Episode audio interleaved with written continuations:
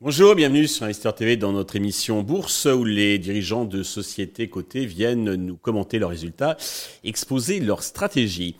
Aujourd'hui, en visio, toujours depuis le Luberon, c'est le directeur financier de Delta Plus, Arnaud Danel, que nous recevons. Arnaud, bonjour. Bonjour Stéphane. Eh bien, alors vous étiez venu nous voir au mois de mars dernier. Depuis, vous avez publié donc vos résultats dont on va parler. Juste avant, en deux mots, est-ce que vous pouvez nous représenter Delta Plus pour ceux qui n'ont pas vu votre première interview et qui connaissent peu ou pas du tout votre société ? Oui, bien sûr. Donc Delta Plus Group est un acteur historique du marché de la protection, des équipements de protection collectifs et individuels. On est une société historique puisque la création de la société date de 1977. Notre mission depuis le début de l'existence de la société, c'est de protéger les hommes et les femmes au travail. Et donc pour ce faire, on conçoit et on fabrique des solutions de protection individuelle et de protection collective pour l'ensemble des professionnels dans le monde entier. Aujourd'hui, la société dispose de 46 filiales sur les 5 continents. De 18 usines de production, puisqu'on produit en interne les produits que l'on commercialise, en tout cas en grande partie. On a un peu plus de 1000 références à notre catalogue et on a réalisé l'an dernier un chiffre d'affaires de 420 millions d'euros. Parfait.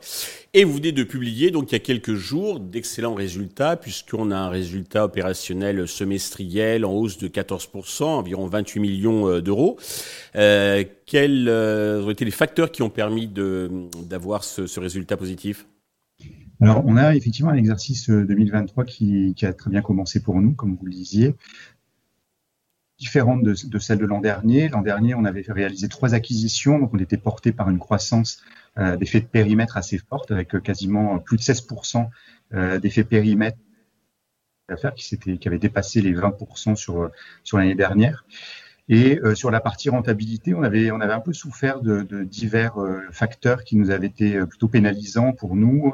Je pense notamment à l'inflation sur les coûts de transport, notamment de fret maritime, sur les matières premières, et puis également sur la fin de l'année, la parité euro-dollar qui nous avait plutôt défavorisé.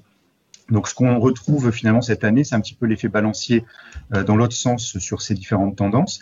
On n'a pas réalisé d'acquisition sur le premier semestre, puisqu'on a été vraiment focalisé sur l'intégration des 3 sociétés acquises l'an dernier. Donc notre chiffre d'affaires a augmenté plus modérément, on a 4% de croissance, qui est principalement de la croissance organique. Et en revanche, on a bénéficié d'un retournement de tendance. Coût de transport, comme je l'évoquais tout à l'heure, qui avait fortement augmenté. Le tassement d'un certains cours de matières premières également, qui a un peu nous a permis de reconstituer un peu des marges. Et de ces éléments mis bout à bout nous a permis effectivement de passer de 12,1% de rentabilité d'exploitation l'an dernier sur les 6 premiers mois à 13,1% et notre résultat net, lui, augmente de quasiment 30%. Donc, c'est effectivement un très bon début d'année. D'accord. Alors, concernant vos récentes acquisitions dont vous aviez parlé, donc notamment en Italie, Maspica, je crois, comment ça se passe ? Alors, très bien. On est vraiment très satisfait des 3 acquisitions. On en avait fait une, effectivement, la plus importante historiquement pour le groupe, qui était Maspica, fabricant de chaussures haut de gamme en Italie et commercialisant ses produits dans le nord de l'Europe. On a également, quelques mois plus tard, début 2022, fait l'acquisition d'une société en Australie qui est plutôt spécialisée dans la partie protection collective anti-chute. Et puis, on avait fait une dernière opération au Mexique en juillet 2022 dans le domaine de protection, là aussi haut de gamme. L'idée étant à chaque fois de se diversifier sur des nouvelles zones géographiques, de renforcer notre présence sur certaines zones en particulier, et puis également de monter en gamme avec des produits plutôt premium. Et donc, on a connu pour les 3 sociétés un exercice de croissance en 2022. Le premier semestre est également en croissance sur l'ensemble des 3 sociétés. La rentabilité a été maintenue par rapport au niveau de rentabilité qu'on avait budgété au moment des acquisitions. Donc voilà, c'est vraiment contributif pour le groupe et on est très satisfait, notamment avec Maspica, puisque c'est Maspica dont vous parliez, des synergies commerciales, géographiques et produits qu'on peut avoir avec la gamme historique de Delta+. Bonne pioche, alors c'est des bonnes acquisitions. Vous nous avez parlé aussi de la Chine qui représentait donc au moment de l'interview 14% de vos chiffres d'affaires. Comment se comporte la Chine ? Oui, alors la Chine, c'est effectivement un marché important pour nous. C'est le deuxième marché après la contributeur de chiffre d'affaires après la France. Ça représentait effectivement un peu moins de 14% l'an dernier. On avait tablé sur une année de légère croissance pour 2023. Ça avait plutôt bien démarré sur le premier trimestre. Et puis, on est un peu rattrapé par la conjoncture chinoise qui est un peu plus, au niveau macroéconomique, un peu plus faible qu'attendu. Donc, on a terminé le premier semestre à l'équilibre par rapport à l'année dernière. On est à moins 1% exactement. Voilà, on suit un peu le ralentissement. On n'est pas très inquiet parce qu'on est quand même sur des secteurs qui sont moins touchés que la moyenne. On est beaucoup présent sur l'industrie. On est assez peu présent, même pas du tout, sur la construction et le BTP en Chine. Donc, ça reste pour nous clairement un axe de développement et de croissance pour le futur. Et puis, un gros contributeur effectivement à la fois en termes de chiffre d'affaires et de rentabilité pour l'ensemble du groupe.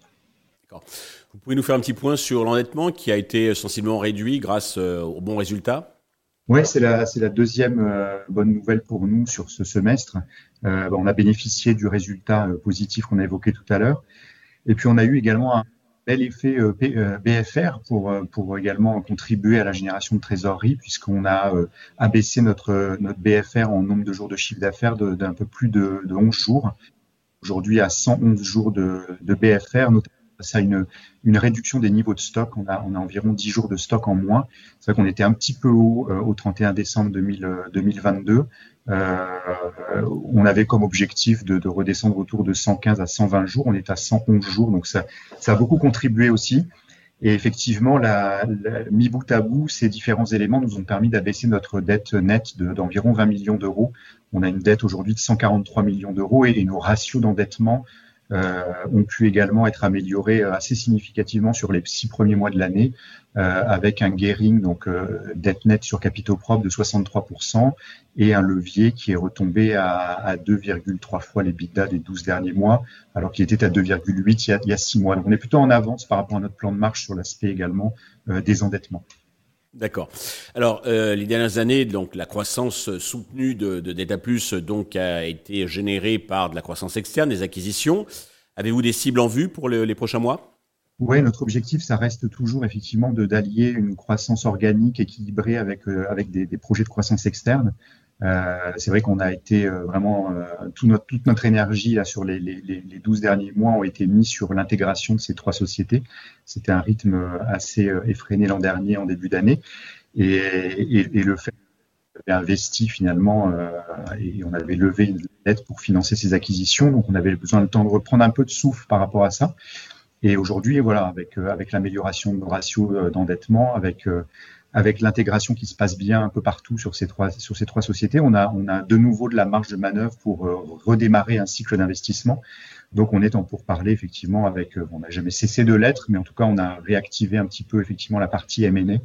On est en discussion avec des sociétés pour, on l'espère en tout cas, redémarrer de nouveaux projets d'investissement probablement en 2024. Parfait.